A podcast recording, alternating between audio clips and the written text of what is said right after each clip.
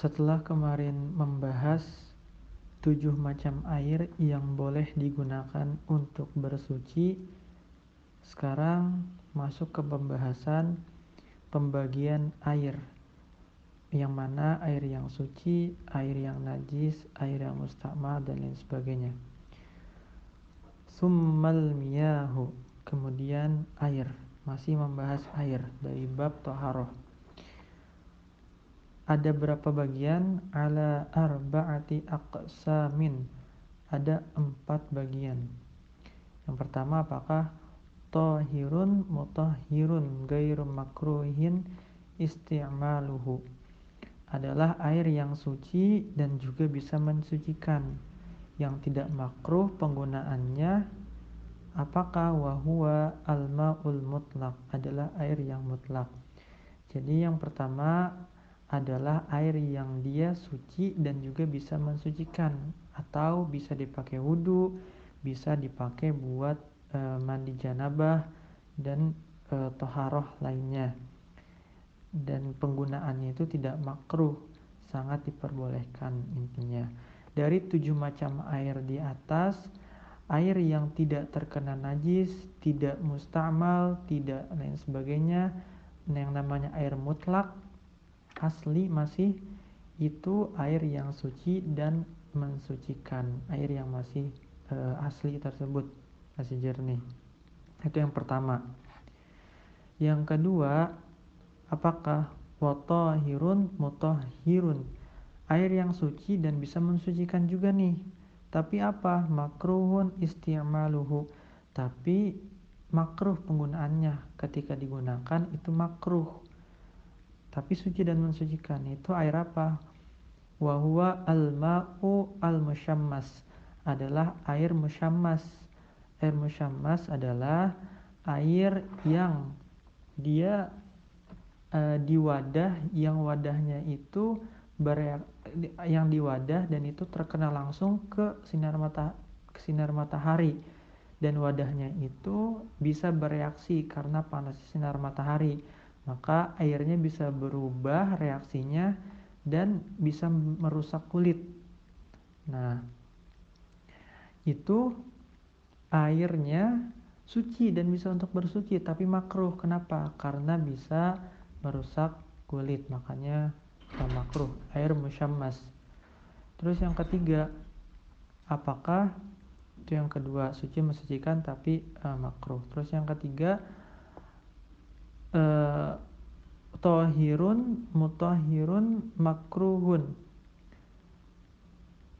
Nah tohir wa tohirun gairu adalah air yang suci namun dia tidak bisa mensucikan ligairihi dengannya dengan selainnya tidak bisa mensucikan yang lainnya. Wahwa al-ma'ul musta'malu. Dia airnya suci tapi tidak bisa untuk berwudu tidak bisa untuk mandi janabah yang pertama apa? Al-musta'malu, air musta'mal, yaitu air musta'mal adalah air yang bekas digunakan bersuci.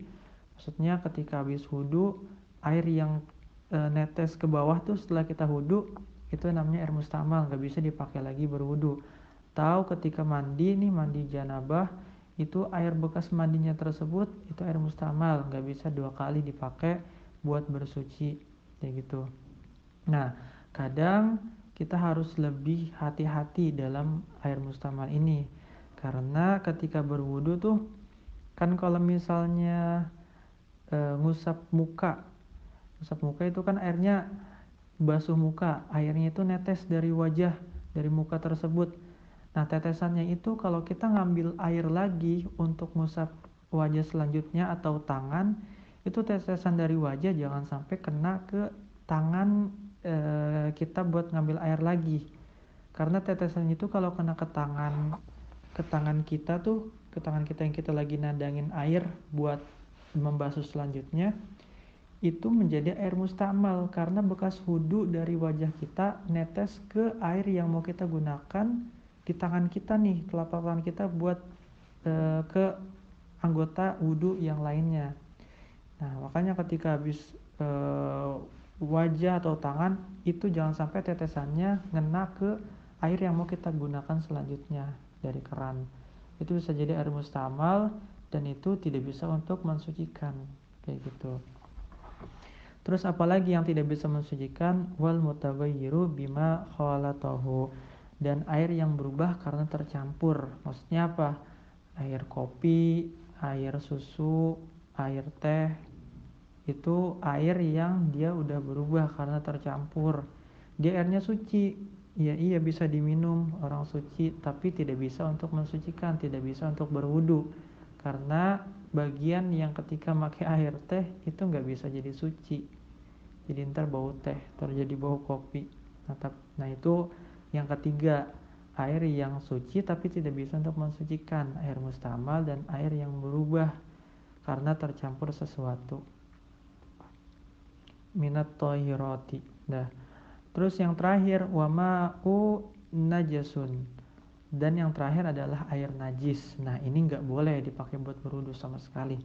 Wahua dan air ini apakah alladzi air yang kholat yang terkena fihi padanya itu terkena apa? Najasatun terkena najis. Wahua dunal kullataini dan dia kurang dari dua kulah au kana kullataini fataghayyar wal kullatani kham e, sumiatin ritlin bil baudai takribi fil asli. Nah, jadi air yang najis itu yang ketika airnya terkena najis dan kurang dari dua kulah. Kurang dari dua kulah terkena najis walaupun dia tidak berubah rasa, bau dan juga warna. Jadi dua kulah itu banyak versinya. Kalau versi zaman sekarang itu kira-kira ada yang menyebutkan 217 270 liter. Atau 50 cm panjang lebar tingginya suatu bak itu airnya dua kula minimal kayak gitu. Kalau dalam bahasa e, kitabnya itu 500 liter Baghdad. Tapi ya kita 200 pokoknya banyak tuh satu e, bak mandi yang gede itu mah udah lebih dari dua kula Nah, kalau air itu terkena najis misalnya misalnya apa namanya? cicak atau apa yang jatuh ke situ, kalau airnya itu tidak berubah warna, rasa dan bau itu nggak apa-apa dipakai buat berwudu. Tapi kalau udah berubah warna, rasa atau baunya itu nggak bisa dipakai e, untuk berwudu lagi kayak gitu. Apalagi kalau kurang dari dua kula, kalau kurang dari dua kula maupun nggak berubah rasa warna dan bau itu nggak bisa dipakai. Nah tapi kalau lebih dari dua kula banyak banget sebab kalau nggak berubah tuh rasa warna dan baunya tetap sama pokoknya nggak berubah itu masih bisa dipakai buat berwudu. Jadi itu pembagian pembagian air yang boleh dipakai untuk bersuci, berwudu atau berjanabah, mandi janabah. Itu.